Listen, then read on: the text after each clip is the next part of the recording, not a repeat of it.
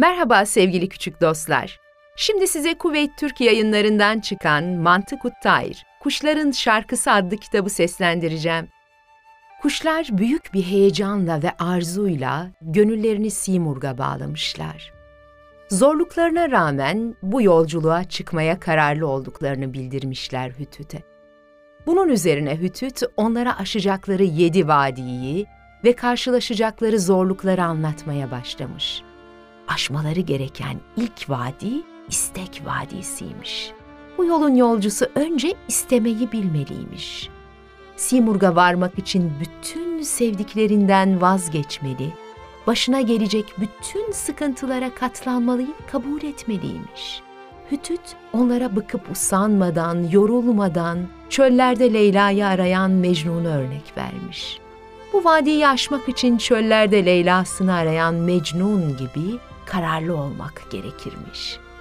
İkinci vadi aşk vadisiymiş.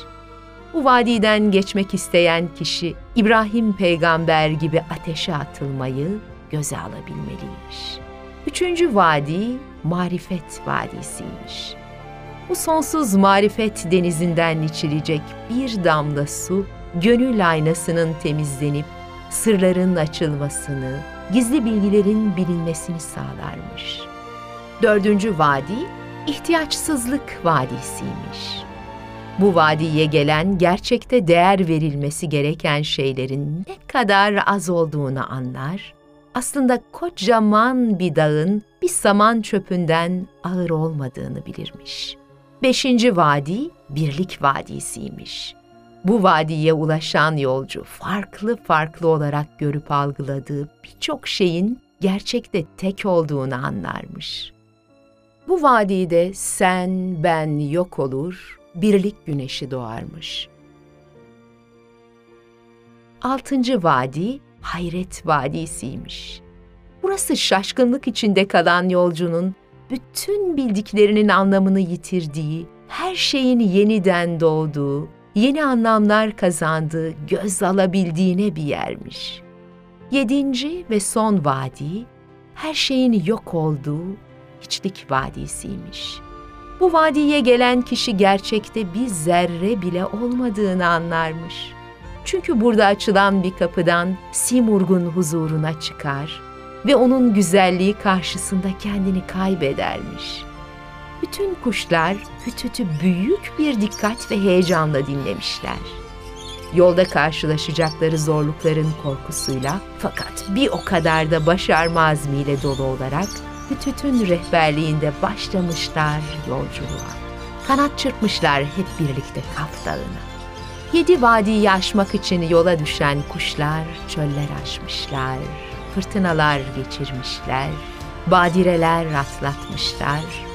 Pek çoğu yolda kalmış, dönenler olmuş. İçlerinden sadece 30 tanesi bütün vadileri aşmayı ve yolculuğu tamamlamayı başarmış hasta ve yorgun bir halde Simurg'un sarayına ulaşmış ve büyük bir kapının önüne gelmişler. Saraydan gelen bir postacı onlara bir mektup vermiş. Mektubu okuyan kuşlar şaşkınlık içindeymiş.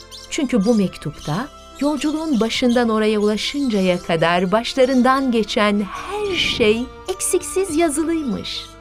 Onlar böyle şaşkınlık içinde birbirlerine bakarken sarayın muhafızı sarayın büyük kapısını açarak onları içeri almış. Kendisini takip etmelerini söylemiş. Heyecanları bin kat daha artmış kuşların uğrunda bu zorluklara katlandıkları büyük anın geldiğini anlamışlar. Daha Simurg'u görmeden neredeyse bayılacak hale gelmişler heyecandan. Nihayet görevli onları bir odaya almış. Evet sevgili çocuklar, bu bölümün sonuna geldik. Kuşların macerası bir sonraki bölümde devam edecek.